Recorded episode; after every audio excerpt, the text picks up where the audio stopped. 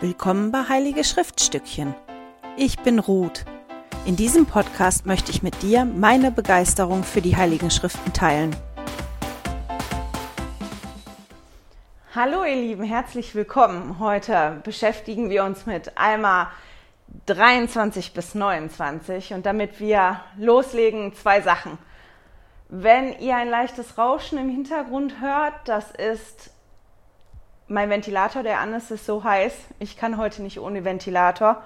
Und unser Laptop ist im, in Reparatur. Deswegen können wir das Rauschen nicht rausschneiden. Das ist auch der Grund, warum es dieses Mal keine Schriftstelleneinblender geben wird beim Video. Einfach weil wir im Moment kein Gerät zu Hause haben, womit wir das Video gut bearbeiten kann. Was immer ich tue, mache ich auf dem Handy. Und damit es funktioniert, ist es halt eine kleine abgespeckte Variante. Genau, das war das eine. Das andere ist, dass ich euch kurz was zeigen wollte, was ich in den Newsletter dranhänge und auch auf dem Blog stelle ins Archiv. Ich halte es mal einmal in die Kamera. Ich hoffe, man kann das sehen. Ich bin hingegangen für mich eigentlich und habe als Übersicht aufgeschrieben, wo einmal wann gewesen ist auf Mission, das haben wir ja die letzten Wochen gelesen, und dann zu gucken, wo waren denn parallel die Söhne Mosias unterwegs. Die haben sich ja aufgeteilt und wir haben uns ja jetzt in den Kapiteln 23 bis 29 mit den 14 Jahren beschäftigt, wo die unterwegs gewesen sind. Das war nicht ganz so einfach, weil in den Kapitelüberschriften die Zeitangabe immer nur ist von 91 bis 77 funktioniert nicht ganz so gut. Ich konnte ein paar ungefähre Zeiteinteilungen machen, wenn man das verglichen hat mit dem, was bei Alma los gewesen ist. Aber deswegen sind die Sachen einfach der Reihenfolge nach und ungefähr bei den Söhnen Mosias. Ist nicht ganz so genau bei Alma. Wenn euch das interessiert, könnt ihr euch das ausdrucken. Ich glaube, das war alles für den Vorlauf. Fangen wir an. In den Kapiteln 23 bis 29, also einmal 23 bis 29, kommt laut ähm, dem Leitfaden für die Sonntagsschule das Wort Freude 25 Mal vor. Ich habe es jetzt nicht nachgezählt, aber wenn man die Kapitel liest, dann hat man halt wirklich das oft das Wort Freude oder wir freuen uns, ich bin von Freude erfüllt. Das sieht man wirklich oft. Das ist mir direkt ins Auge gesprungen. Vielleicht auch, weil ich das letzte Mal so toll gefunden habe, wie Alma und die Söhne Mosias sich gefreut haben, als sie sich getroffen haben. Und wir haben das, das wir jetzt lesen von den 14 Jahren, wo die Söhne Mosias ja missioniert haben und Ammon und seine Brüder, die blicken nachher zurück auf ihre Zeit und Alma guckt auch nochmal zurück auf die Zeit und die sehen halt da die Freude. Ich möchte direkt anfangen mit einer Schriftstelle und zwar in Alma 26, Vers 2. Und da steht, und nun frage ich, was für große Segnungen hat er uns zuteil werden lassen? Könnt ihr es sagen?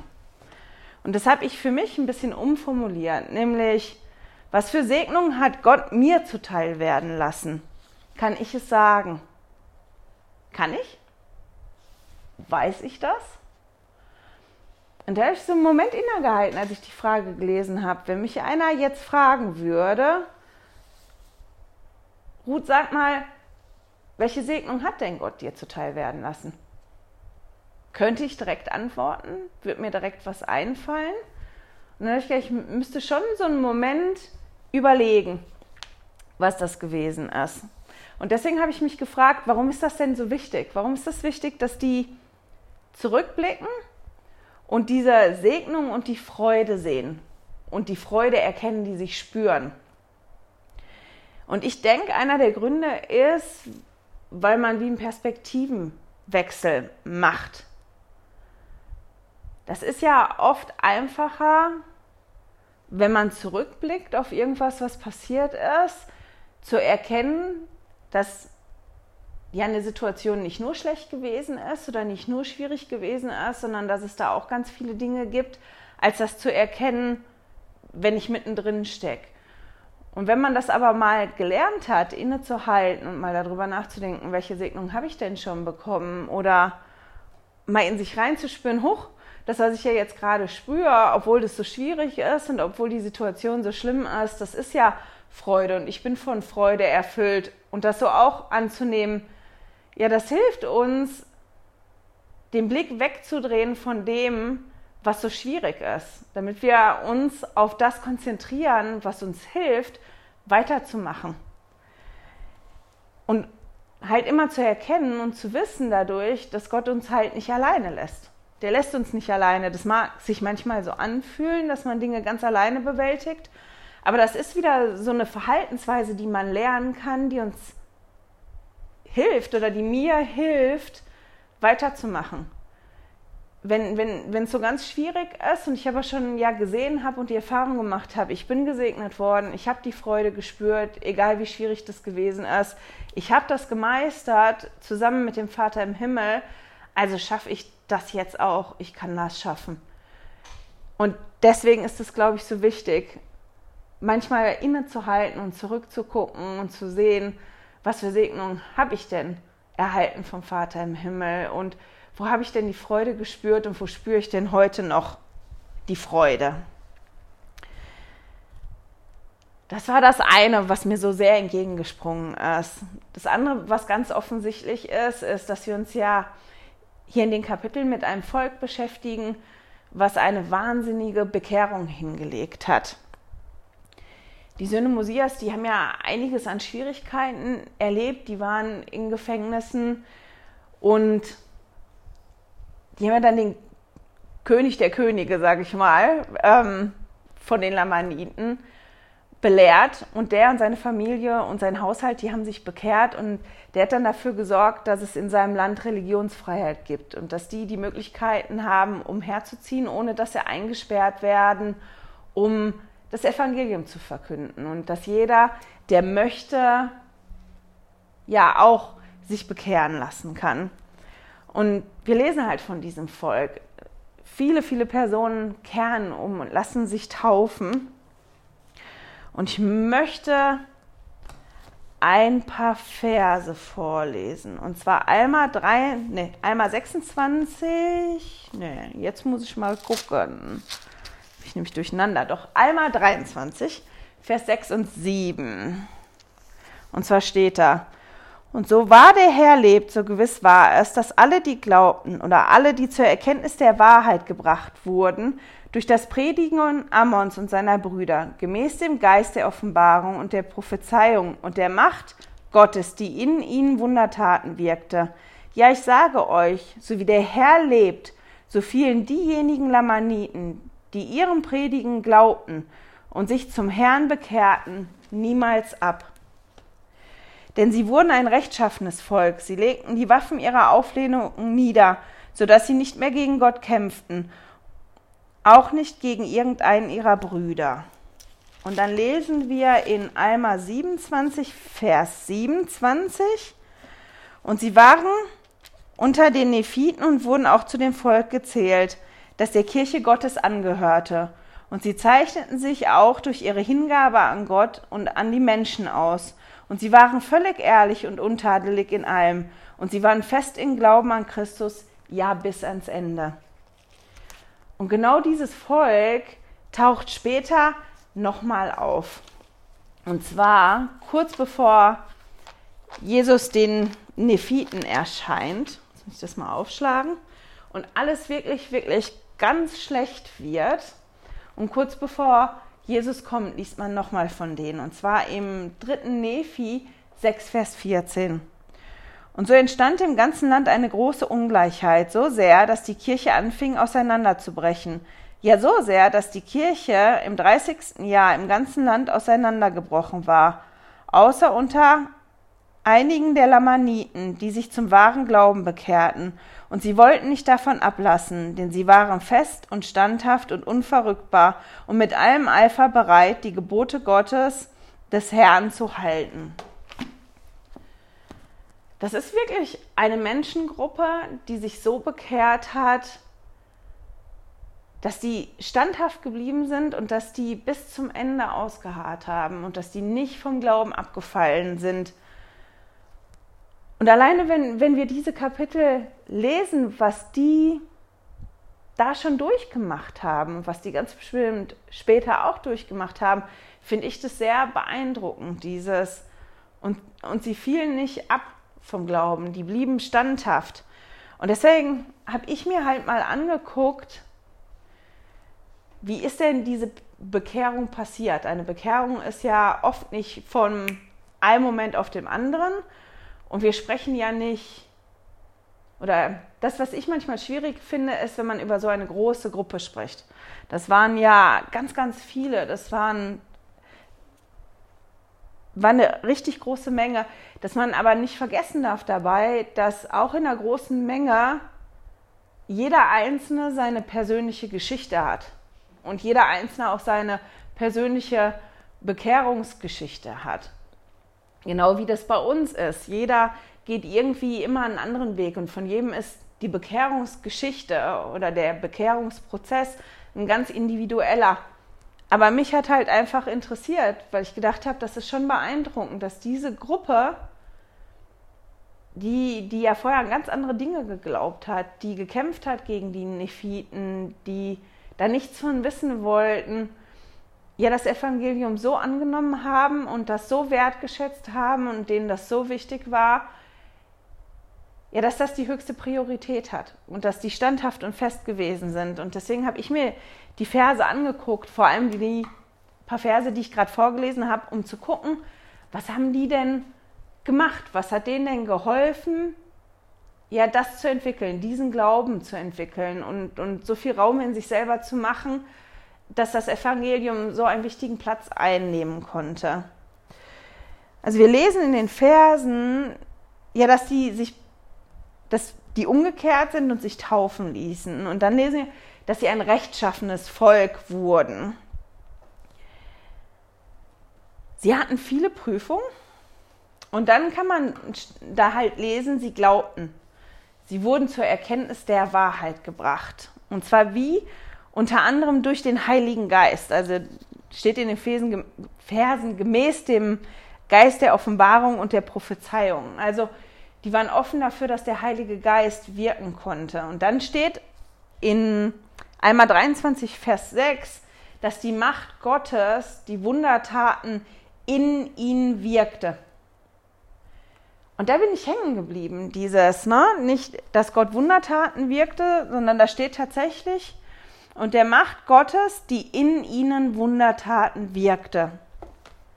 Und ich glaube, das ist zumindest für mich persönlich einer der Schlüssel für solche Bekehrungen, so offen zu sein, dass ich zulasse, dass Gott in mir wirken kann. Und wenn Gott in mir wirken kann und sich in mir Dinge verändern, dann passieren Wundertaten in mir. Und dadurch, dass sich in mir was verändert, ja, verändere ich dann Dinge ja auch nach außen. Wenn meine Einstellung sich ändert oder meine Prioritäten sich ändern oder mein Glauben von etwas fester wird und es mir dadurch wichtiger wird, dann ja, dann ändert sich ja auch was in meinem Verhalten und dann werde ich vielleicht rechtschaffener oder gläubiger oder standfester. Und die Frage, die ich mir gestellt habe, die ihr euch vielleicht auch stellen könnt, ist, wie hat Gott schon in mir gewirkt und welche Wundertaten hat die Macht Gottes schon in mir gewirkt? Und was muss ich dafür tun, damit Gott in mir Wundertaten wirken kann? Als ich noch in die Verse reingekommen, äh, rein, reingeguckt habe, ist mir noch aufgefallen, dass da stand, dass sie standhaft waren, dass sie rechtschaffenes Volk, hatte ich schon, geworden sind. Und dann ganz spannend in Vers 7, einmal 23, Vers 7 steht ja, dass sie die Waffen ihrer Auflehnung niederlegten. Da kommen wir später nochmal zu. Und was ich spannend finde, in dem Zug stand, dass sie nicht mehr gegen Gott kämpften, und auch nicht mehr gegen irgendeinen ihrer Brüder. Und dann lesen wir in Vers 17, einmal 23, Vers 17. Und es begab sich, sie nannten ihren Namen Antinephileia und sie wurden mit diesem Namen genannt und sie wurden nicht mehr Lamaniten genannt. Also es hat sich so viel geändert bei denen innen drin und außen, dass die nicht mehr zu den Lamaniten gezählt werden wollten, sondern dieses Volk wollte wirklich einen anderen Namen haben und das war der Name, den die sich ausgesucht haben. Ich finde den Namen komisch, ich fand den schon immer komisch. Anti ist ja eigentlich so wie dagegen. Ähm, und ich bin über was ganz Tolles gestolpert. Normalerweise, wenn ich hier irgendwas vorlese, gucke ich immer, ob ich das aus zwei oder drei Quellen finde. Ich hatte die Woche nicht so viel Zeit. Das ist tatsächlich nur aus einer Quelle jetzt. Das steht in dem Institutsleitfaden zum Buch Mormon und da steht zum Namen Antinephilehia. Der Namensteil Anti könnte vom ägyptischen NTY, er von oder der eine von abgeleitet sein. Dann hätte er nicht die Bedeutung gegen, sondern hieße vielmehr der eine von Nephi und Lehi. Und ich fand das ganz spannend, weil wenn dem so ist, wenn das wirklich vom, wenn Anti wirklich von diesem griechischen Wort abstammt, dann ist das natürlich ein, ein ganz anderer Name. Weil, deswegen fand ich den immer komisch, gegen Nephi und Lehi, warum nehmen die den Namen an, wenn die doch jetzt auch dem folgen? Und der Name, der eine von Nephi und Lehi, macht für mich persönlich mehr Sinn. Aber wie gesagt, das ist nur die eine Quelle, ich hatte nicht genug Zeit zu gucken. Ähm, ob ich noch eine zweite oder eine dritte Quelle finde, die genau das Gleiche sagt. In Alma 27, Vers 27 können wir über die Antinephilehia noch lesen, dass sie eine große Hingabe an Gott hatten, dass sie fest im Glauben an Christus gewesen sind. Und dann im dritten Nephi 6, Vers 14 lesen wir, dass sie nicht davon ablassen wollten. Sie waren fest standhaft, unverrückbar und mit allem Eifer bereit, die Gebote des Herrn zu halten. Warum habe ich die Sachen rausgeschrieben? Ich, die, ich schreibe mir mal so Sachen gerne raus oder gucke da rein, um zu gucken, wie kann ich das denn für mich persönlich? Was ist das, was ich persönlich für mich da rausnehmen kann? Und als ich jetzt nur in den Versen geguckt habe, wo immer stand, ja, dass die nie abgefallen sind, das sind ja diese drei verschiedenen Verse, ist mir halt aufgefallen, dass das immer aktive Dinge sind. Also das ist nicht, ich setze mich jetzt hin und warte, dass der Herr das auf mich runterrieseln lässt und dass das dann passiert, abracadabra, sondern dass das ein, ja, ein aktives, dass ganz viele Dinge aktiv sind. Die, die Macht Gottes, dass man zulässt, dass die Macht Gottes in einem wirkt. Dieses rechtschaffen zu werden. Wenn ich rechtschaffen bin, dann lege ich bestimmte Dinge ab und nehme bestimmte Dinge an und ganz auffällig wird es im dritten Nephi. Da steht, sie wollten nicht davon ablassen. Also das ist was, wo die aktiv dran festgehalten haben und die waren mit allem Eifer bereit, die Gebote des Herrn zu halten.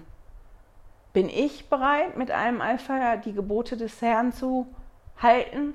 Immer, egal was kommt. Und die haben schon relativ am Anfang in ihrer Geschichte bewiesen, ja, dass die das sind die haben ja ihre Waffen begraben. Und die haben die nicht begraben, als alles Friede, Freude, Eierkuchen gewesen sind, sondern die anderen Lamaniten, die sich nicht bekehrt haben und nicht Antinephilea hießen, die haben sich bereit gemacht, um gegen Yasin in den Krieg zu ziehen. Und die haben sich getroffen, um zu besprechen, was machen wir denn jetzt? Was machen wir? Und die haben sich dann entschieden, Nein, das sind unsere Brüder und auch wenn die gegen uns ziehen, wir haben uns entschieden, wir sind umgekehrt und wir haben Angst, wenn wir die Waffen erheben, dass wir nicht mehr rein werden können. Und die haben ihre Waffen zu dem Zeitpunkt begraben und nicht zu ja, zu einem Zeitpunkt, wo alles gut gewesen ist. Es ist, ah, ist alles gut, wir brauchen die nicht mehr, wir sind umgekehrt, wir machen ein großes Loch und schmeißen die da rein. Sondern die waren bereit, die nennen das ja die Waffen ihrer Auflehnung, zu vergraben in der Zeit, wo sie diese Waffen wirklich gut ge hätten gebrauchen können. Und die waren sich ganz bewusst, welche Konsequenzen das hat. Wenn wir unsere Waffen vergraben, die kommen und die bringen uns um.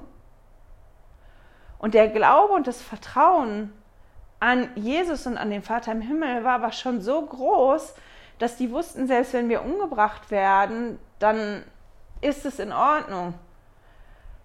Ich glaube, an dem Punkt bin ich noch nicht und an dem bin ich noch lange nicht. Aber das zeigt, wie wichtig denen da schon der Glauben gewesen ist und wie groß das Vertrauen war. Und im Leitfaden kommt Folge mir nach für die Sonntagsschule ist ein tolles Zitat von Elder Bettner. Das möchte ich nur teilweise vorlesen. Und zwar bezieht er sich auf die Verse in Alma 23, Vers 6 bis 8. Und dazu sagt er, zwei wesentliche, zwei wesentliche Elemente werden in diesen Versen beschrieben. Erstens die Erkenntnis der Wahrheit, was man als ein Zeugnis interpretieren kann. Zweitens, sie bekehrten sich zum Herrn worunter ich verstehe, dass man sich zum Erlöser und zu seinem Evangelium bekehrt. Somit führte also die machtvolle Verbindung von beiden, nämlich Zeugnis und Bekehrung zum Herrn, zur Festigkeit und Standhaftigkeit und bot in geistiger Hinsicht Schutz. Sie fielen niemals ab und legten die Waffen ihrer Auflehnung nieder. Sie kämpften nicht mehr gegen Gott, Liebgewordene Waffen der Auflehnung wie Selbstsucht, Stolz und Ungehorsam abzulegen, erfordert mehr als nur Glauben und Gewissheit. Überzeugung, Demut, Umkehr, Fügsamkeit gehen der Aufgabe, unsere Waffen der Auflehnung voraus. Besitzen wir noch Waffen der Auflehnung, die uns davon abhalten, uns zum Herrn zu bekehren? Falls dem so ist, müssen wir jetzt umkehren. Beachten Sie, dass die Lamaniten sich nicht zu den Missionaren bekehrten, die sie belehrt hatten, und auch nicht zu den hervorragenden Programmen der Kirche. Sie bekehrten sich nicht zur Persönlichkeit ihrer Führer oder dazu, ein kulturelles Erbe oder die Traditionen ihrer Väter zu bewahren. Sie bekehrten sich zum Herrn, zu ihrem, ihm als Erretter und Gott zu seiner Lehre, und sie fielen niemals ab. Und ich fand das ganz toll, weil ich mich halt wirklich auch gefragt habe, was sind denn meine Waffen der Auflehnung? Was sind denn meine liebgewordenen Sünden oder meine liebgewordenen ja, Gewohnheiten, die vielleicht gar nicht so schlimm sind, aber die mich trotzdem davon abhalten, Raum zu machen, dass der Vater im Himmel in mir noch mehr wirken kann. Und ich denke, das lohnt sich darüber nachzudenken und sich das vielleicht auch ja mal aufzuschreiben. Was ist das denn? Und bin ich schon so weit, dass ich das wirklich ablegen möchte? Und wenn nicht, was hindert mich daran? Ich finde, das hilft zumindest mir manchmal, eine Pause zu machen und mich selber zu reflektieren und das auch zu hinterfragen. Nicht einfach zu sagen, ich muss das jetzt, sondern wenn ich feststelle, in mir ist irgendwas, was mich davon abhält, ja, wo, wo ich dann so in, in, ja, in Abwehrhaltung gehe, mich zu fragen, was ist das denn, was das auslöst bei mir, um es mir dann nachher irgendwann später leichter zu machen, das dann doch loszulassen. Dazu passt etwas, was wir in Alma 28 lesen können. Und zwar in Vers 13 und 14 immer wieder. Wir müssen uns halt immer wieder in, in Erinnerung rufen, wenn wir das jetzt gerade lesen. Das sind die Platten, die Mormon gekürzt und zusammengefasst hat. Also das, was wir hier lesen, ist nicht eins zu eins das, was Alma oder was die Söhne Musias aufgeschrieben haben, ich habe immer mehr das Gefühl, ich hätte so gerne die originalen Platten, um mal zu gucken, was die geschrieben haben oder nicht geschrieben haben. Das ist das, was Mormon zusammengefasst hat. Und manchmal in den Versen kommentiert das Mormon, das kriegt man mit, dass er so Sachen sagt, die er kommentiert oder Fragen, die er stellt. Und genau das haben wir in Alma 28, Vers 13 und 14. Da, da sagt er nämlich immer, und so sehen wir, wie groß dieses ist. Und so sehen wir, wie das ist. So sehen wir, wie der, ähm, so sehen wir den großen Ruf an den Fleiß der Menschen und so weiter. Und ich fand den Satz so gut und so sehen wir. Und ich habe mich halt gefragt, was sehe ich denn? Wenn ich jetzt gucke, er hat ja vorher die Kapitel zusammengefasst und das ist quasi die Zusammenfassung, Vers 13 und 14 von dem, okay, wir haben jetzt all das gelesen vorher und so sehen wir dieses und jenes jetzt. Und ich habe mich gefragt, okay, was ist denn das, was ich jetzt schon alles im Buch Mormon gelesen habe? Wir sind ja schon eine ganze Weile dabei. Wir haben ja schon einen Großteil hinter uns gebracht. Gestern war Halbzeit zu Weihnachten, in sechs Monaten ist Weihnachten. Also wir sind durch mit der Hälfte vom Jahr und wir haben schon ganz, ganz viel gelesen. Und ich habe mich gefragt, was ist das, was ich sehe? Und so, was sehe ich jetzt? Wenn ich jetzt zurückgucke auf das, was habe ich gelesen, die letzten sechs Monate im Buch Mormon und was ist das, was für mich hängen geblieben ist bis jetzt? Was ist das, was ich gelernt habe? Und für mich, mir sind mehrere Sachen eingefallen, aber eins der großen Dinge war, dass das Buch Mormon für jeden da ist. Und das Evangelium auch für jeden da ist. Und dass, ja, egal was ich vorher verhackstückelt habe oder was ich für einen großen Fehler zwischendrin mache, dass das in Ordnung ist, weil ich umkehren kann, weil Raum dafür da ist dass der Vater im Himmel mich so doll liebt, dass der Plan genau so ist. Der hat das nicht vorgesehen, dass ich perfekt bin, sondern der hat schon eingeplant, dass ich Fehler mache. Und ich kann hier lesen von, von Menschen, die Fehler gemacht haben, wie zum Beispiel jetzt in den Kapiteln von den Lamaniten. Die haben ganz, ganz viele Dinge gemacht, teilweise bewusst, teilweise aber auch unbewusst, weil sie es besser nicht wussten. Und als sie dann aber offen waren und das Evangelium kennengelernt haben, haben die eine, eine Bekehrung hingelegt und, und das Evangelium hat ihnen so viel Freude gebracht, dass das so viel Priorität eingenommen hat, dass die niemals abgefallen sind. Und ja, das finde ich sehr beeindruckend, weil ich das auf mich beziehe. Das habe ich ja auch letztens erst gesagt. Vor allem jetzt so in den letzten Kapiteln fällt mir das immer wieder auf.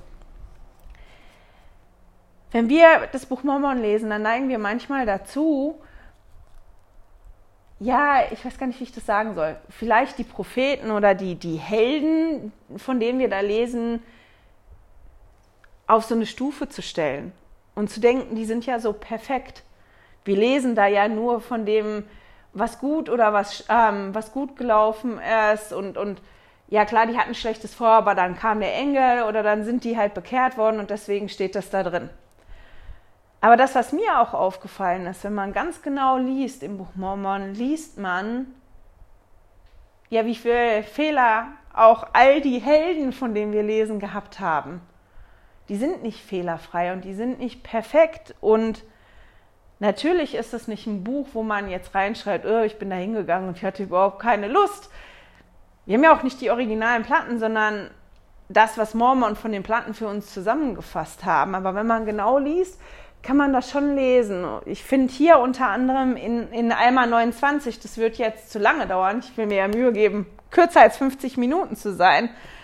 Aber wenn einen das interessiert, wir haben auf der einen Seite in, in 29, dass Alma auch zurückguckt auf seine Missionszeit und, und all die Segnungen sieht und auch sagt, ich bin erfüllt von Freude, weil, und dann zählt er ganz viele Dinge auf. Der hat aber trotzdem diesen Wunsch, ach, wäre ich doch ein Engel und könnte, weil ich ein Engel bin, ja, mit der Posaune Gottes sprechen und die Stimme auf der ganzen Erde ausschütten. Und ach, eigentlich hätte ich den Wunsch, noch viel Größeres und noch viel mehr zu machen. Und der weiß aber selber, dass das kein guter Wunsch ist, weil er ja die Dinge getan hat, zu denen er berufen worden ist. Und dass er sich nicht wünschen sollte, was, was er nicht machen sollte. Weil die haben sich ja wieder gesehen, Alma und die Söhne Mosias. Und Alma hat natürlich auch gesehen, was die Söhne Mosias in den 14 Jahren bereitet haben. Und obwohl er da so Lob preist und sagt, ich bin voll Freude, ist für mich da unten drunter, dass ich doch sehen kann, dass Alma sich wie, dass Alma wie das nicht sehen kann, was er schon erreicht hat. Nämlich, dass der das Volk, wo der gewesen ist, nämlich die Nephiten, überhaupt darauf vorbereitet haben, dass die willens gewesen sind und dass in ihr Herz so weich gewesen ist, die Antinephilie überhaupt aufzunehmen bei sich. und Raum zu machen in ihrem Land. Stellt euch mal vor, wir müssten jetzt Platz machen für, für ein ganzes Volk und dieses Volk will nicht kämpfen und wir stellen uns vor die und kämpfen für die und wir sterben für die. Auch das Volk der Nephiten musste vorbereitet werden und haben so unglaublich viele Zahnräder ineinander gegriffen, dass das möglich ist. Und obwohl Alma das streckenweise sieht, hat er doch den Wunsch, oh, ich, würde gerne noch mehr und noch größer und noch besser sein. Und ich finde mich darin wieder und ich glaube, das ist, dass ich durchaus nicht die Einzige bin, dass wir oft dieses haben. Ja, ja, ich habe das schon gut gemacht und es ist gut gelaufen, toll, ist vorbei, aber ich sehe noch all die Dinge, die ich noch tun muss. Das hat noch nicht funktioniert und das klappt noch nicht und das kriege ich auch noch nicht hin. Und das ist wieder dieses Thema Balance. Und was mir dann immer hilft, ein bisschen mich zu erden, und das ist das, womit ich aufhören möchte diese Woche, ist, wenn ich innehalte und weiß, wie doll der Vater im Himmel mich liebt. Und zwar so, wie ich jetzt bin, bedingungslos. Und in diesen Kapiteln können wir ganz, ganz viel von Liebe lesen und was diese Liebe, die der Vater im Himmel zu uns hat und auch wenn wir wirklich Nächstenliebe haben, wenn wir unsere Familie und unsere Mitmenschen lieben, was das bewirken kann. Ich werde die, die vollständige Liste, da ich die ja nicht einblenden kann, werde ich in den Newsletter packen und ich möchte aber zwei Schriftstellen vorlesen am Ende und zwar einmal 24, einmal aufschlagen, Vers 14. Und da steht da mittendrin, weil er, und er ist Gott, also weil Gott unsere Seele ebenso liebt, wie er unsere Kinder liebt. Und ich fand das so schön. Die sprechen halt darüber, das ist die Situation, wo die Lamaniten halt sich bereit machen, um, um gegen die Antinephile hier zu ziehen und die halt überlegen, was machen wir denn? Wie gehen wir jetzt damit vor? Wie gehen wir jetzt vor? Und dass die da erkennen, unsere Seele wird von Gott geliebt. Ich bin geliebt. Die Situation ist kacke, die ist schwierig. Und ich komme vielleicht nicht gut aus der Situation raus. Die wussten, wenn die sich nicht verteidigen, werden die vielleicht alle sterben. Und das war aber in Ordnung für die, weil die die Erkenntnis hatten, meine Seele ist geliebt. Und wenn man sich geliebt fühlt von jemandem, dann ist es doch so viel schöner, oder? Also zumindest für mich. Dann fühlt man sich nicht so alleine, man fühlt sich stärker. Ich liebe diese Schriftstelle. Und passend dazu ist noch eine Schriftstelle in Alma 26, Vers 15. Ja, sie waren ringsum von immerwährender Finsternis und Vernichtung umschlossen, aber siehe, er hat sie in sein immerwährendes Licht geführt, ja in die immerwährende Errettung. Und sie sind ringsum von der unvergleichlichen Fülle seiner Liebe umschlossen. Ist das nicht schön? Stellt euch das mal vor. Ich meine, die meisten von uns sind ja schon mal ganz fest umarmt worden. Habt ihr das schon mal gehabt, wenn es euch nicht gut gegangen ist und jemand ist gekommen und hat euch ja wirklich in den Arm genommen und, und ganz fest gedrückt und ihr konntet wirklich spüren, körperlich und geistig, wie doll derjenige Zuneigung zu euch hat und liebt, dass der euch so tröstet. Und ich kann mich an eine Situation erinnern, wo ich das spüren konnte, dass Gott mich so liebt. Und das war nichts, was ich vom Kopf her wusste oder was ich geistig innen drin gespürt habe, sondern das war wirklich wie, als wenn der Vater im Himmel mich im Arm hält und mir seine Liebe zeigt. Und mir hilft das, wenn ich ja das schwierig habe ähm, und das Gefühl habe, mir geht es auf den Nerv und ich will nicht mehr. und ich kann nicht mehr ähm, und alles ist doof, dieses Gefühl zu haben und zu wissen und mich daran erinnern zu können, ähm, dass ich umschlossen bin von der Liebe vom Vater im Himmel für mich. Und ich glaube, das ist so wichtig und so essentiell und es steht da auch. Die anderen Verse, die ich jetzt nicht vorlese, weil die Zeit so fortgeschritten ist, ist, ähm, dass man immer wieder liest, dass Ammon darüber spricht, die Brüder, also die Antinephileia, die wir so lieben und die uns so lieben, die haben in den 14 Jahren wirklich eine, eine enge Verbindung aufgebracht, die haben gegenseitigen Respekt und Liebe. Und man kann, wenn man diese, diese Zeilen entdeckt und sich das dann anguckt, was drumherum passiert, wirklich sehen, was Liebe bewirkt, wozu Liebe anspornt. Und deswegen ist das so wichtig und deswegen ist das eine der Dinge, die ich im Buch Mormon mir immer markiere, wenn es da ja um Liebe geht. Und wenn ihr nicht wisst, ob der Vater im Himmel euch lieb habt oder ihr das nie gespürt habt, dann macht das doch die Woche, dass ihr den Vater im Himmel darum bittet, dass ihr das erkennt und dass ihr sehen könnt, ja, welche Segnung der Vater im Himmel euch hat zuteil werden lassen. Das ist ja das, was wir lesen konnten in einmal 26, Vers 2. Was für Segnungen hat Gott dir zuteil werden lassen? Und was hat das bewirkt in deinem Leben? Ähm, wo konntest du Freude spüren und wo hat dich das erfüllt? Und wo konntest du die Liebe vom Vater im Himmel spüren? Und wenn nicht, ähm, bitte ihn doch darum, dass du entweder Situationen erkennst, wo du geliebt worden bist, oder dass das was ist, was du neu erfahren und spüren kannst. Und damit schicke ich euch in die nächste Woche. Ich hoffe und ich hoffe, wir sehen und hören uns nächste Woche wieder.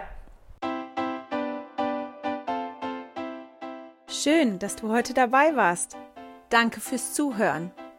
Diese Audioaufnahme wurde aus einem Video auf meinem YouTube-Kanal entnommen. Du findest dieses Video unter Heilige Schriftstückchen auf YouTube. Melde dich für mein Newsletter auf heiligeschriftstückchen.ch an und erhalte meinen Studierzettel zu jeder Episode. Immer noch nicht genug?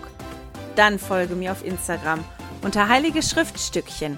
Hier mit UE statt mit Ü.